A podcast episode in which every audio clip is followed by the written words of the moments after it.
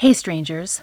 We're sure that many of you know that we have a great premium feed available both on Patreon and Apple Premium. We're very close to releasing our 50th episode, and we thought we'd share a clip from one of our favorites with you this week. If you'd like to hear the rest, you can join us on Apple Premium or on Patreon. So, without further ado, here's a sample from The Mystery Mansion. I'm Laurah Norton, and this is One Strange Thing, the show where we search the nation's news archives for stories that can't quite be explained.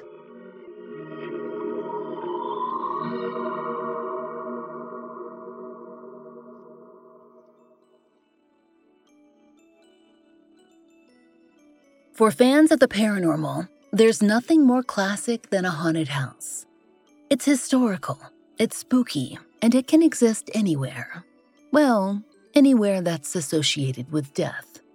Say a house was built on top of a battlefield or an unmarked cemetery.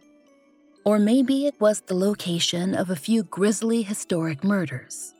And then an unsuspecting family moves in and has an instant ticket to Poltergeist City at least according to the enthusiasts who want to believe, or the unlucky residents who begin to believe once those pots and pans go flying.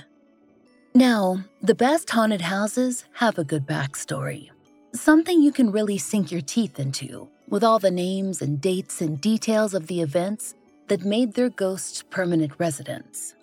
Think of the Lizzie Borden house. According to its website, the infamous crimes that occurred there make it the most haunted house in the United States.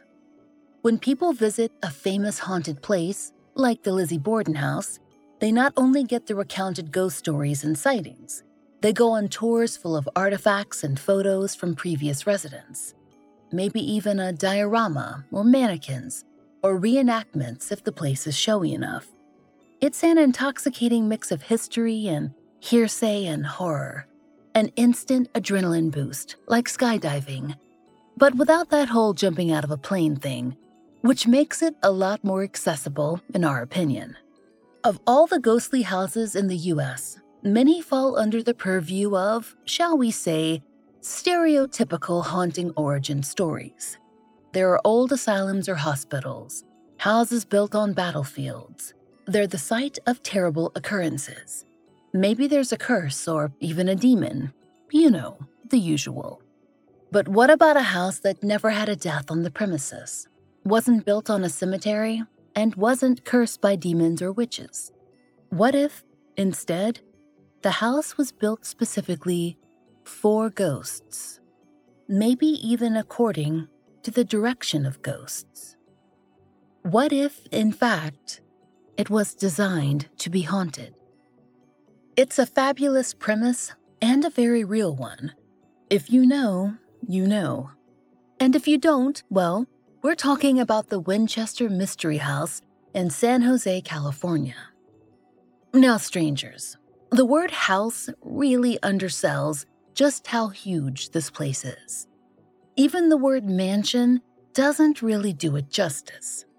Per the East Bay Times, the house is 24,000 square feet with 160 rooms, 47 fireplaces, 40 stairways, 6 kitchens, and 3 elevators. For context, that's about four and a half times the size of a basketball court.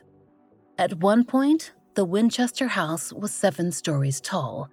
We'll get to why it's no longer seven stories tall soon enough. For now, to summarize, it's big. And it won't surprise you to discover the sort of person who builds such a big house. Or at least you can guess their tax bracket. We all know that millionaires and mansions go together like fire and smoke. And the owner of the house, Sarah Winchester, was a millionaire like the rest of them, even if she was a woman alone in the rich boys club.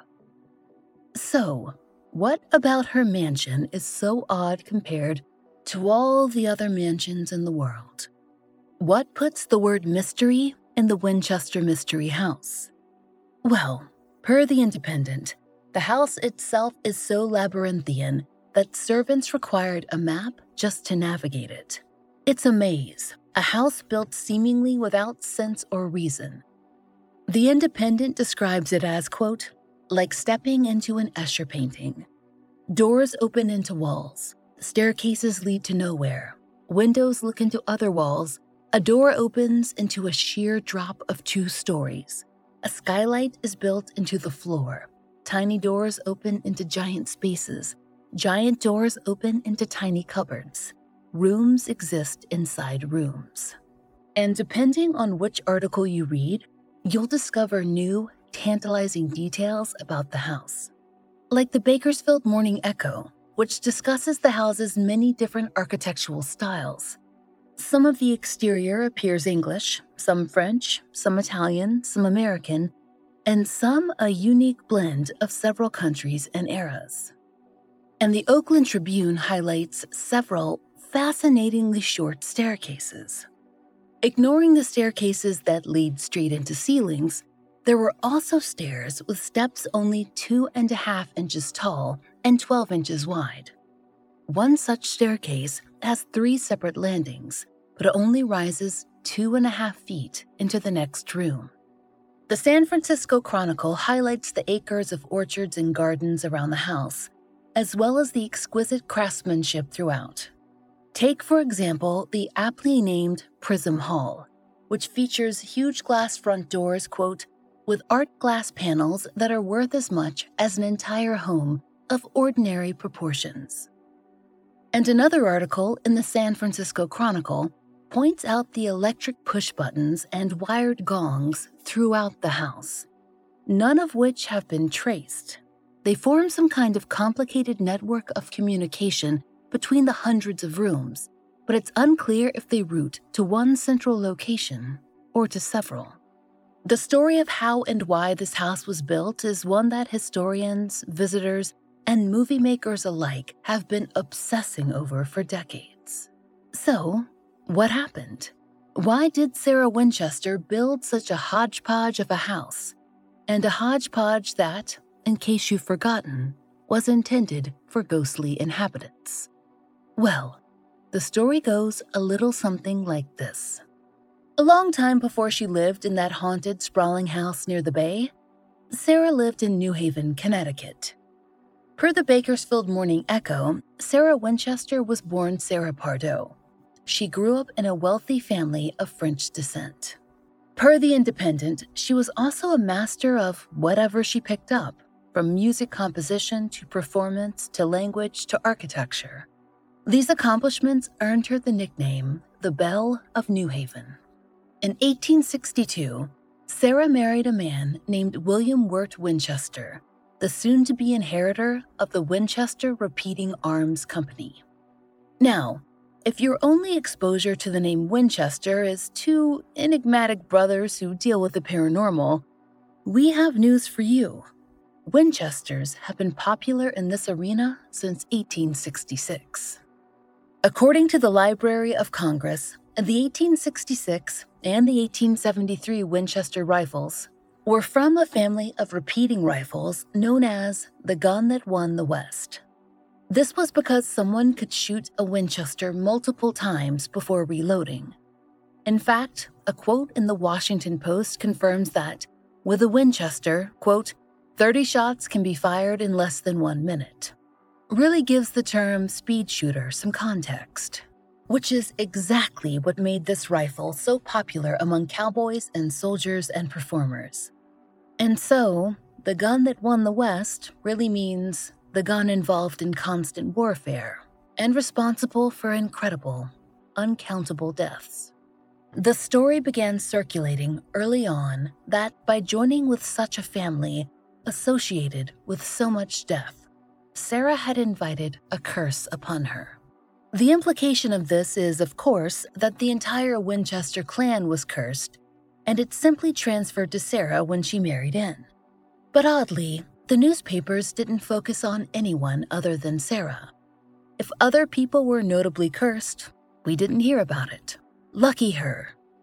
Regardless, the first signs of Sarah's curse came about in 1866 the same year the famous 1866 model Winchester rifle was released. Per the Winchester Mystery House website, this was also the year when Sarah and William's only daughter died at just five weeks old. Then, 14 years later, in 1880, William's father died, and William inherited the Winchester Repeating Arms Company and all its fortune. But that didn't last very long. Per The Independent, just four months later, William himself died of tuberculosis. This left Sarah as the sole inheritor of much of the Winchester fortune. Overnight, she became a widow and a multimillionaire. The Independent estimates her fortune at around $20 million. That's about $507 million today. Per the Bakersfield Morning Echo, that was also after Sarah had sold off most of her stock in Winchester Repeating Arms. We'd say that she was a girl boss of the 1800s, but it came at a steep price. And this, strangers, is where the ghosts come in. We know you've been waiting patiently. You can probably see the setup already. Grieving widow, inheritor of a bloody fortune, haunted by victims of the Winchester rifle, or something like that. According to The Independent, Sarah was an avid spiritualist. At some unknown date after the death of her husband, she was said to have visited a medium to console herself. Now, it's important to note here that there's some confusion on who exactly this medium was. The same independent article said that the medium lived in Boston, but several articles from Sarah's time stated that she visited an unnamed medium in San Francisco, and none of the articles give a precise date. But the message that the medium gave Sarah, that's repeated loud, and clear.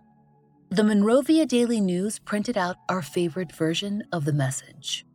So long as you continue to build, so long as you never entirely complete the dwelling, just so long will you continue to live. Supposedly, the ghost of the Winchester rifle wanted Sarah to build a house, and to build and build and build, all in exchange for her life because the moment she stopped building, she would die, just like her husband and daughter. And honestly, what's a person to do with that kind of information? Apparently, it's build a house, but not in Connecticut. Instead, Sarah decided to move all the way to California for her ghost mystery mansion. We're not really sure why. Our best guess is that she wanted to get away from Connecticut and that land was cheaper and more plentiful in the West. According to the Oakland Tribune, in 1884, she bought a large plot of land about three miles west of San Jose. On it was nothing but a farmhouse, a pump house, and a barn. And for the next 36 years, these three buildings were expanded, remodeled, and built upon until they became the massive Winchester Mystery House and grounds. And strangers, the story only gets weirder from here.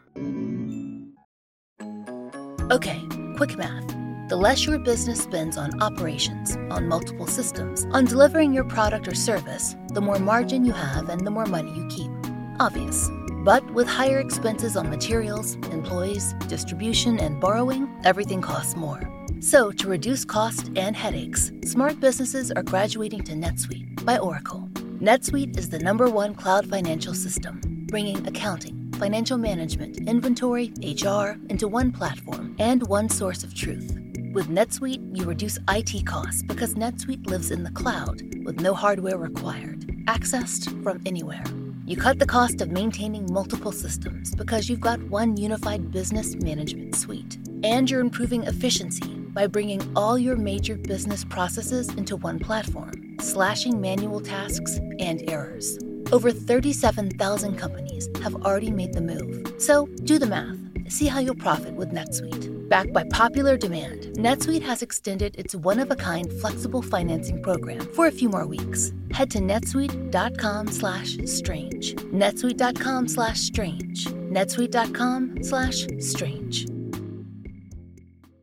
Have you ever wondered what it feels like to be attacked by an alligator? Or what goes through one's mind as they're stranded in a snowstorm? What Was That Like is the podcast for you.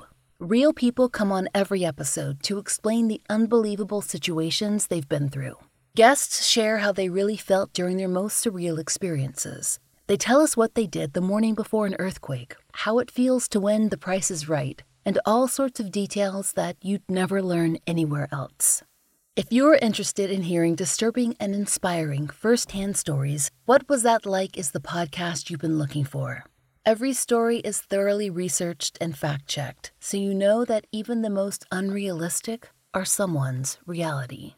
Listen to What Was That Like wherever you get your podcasts.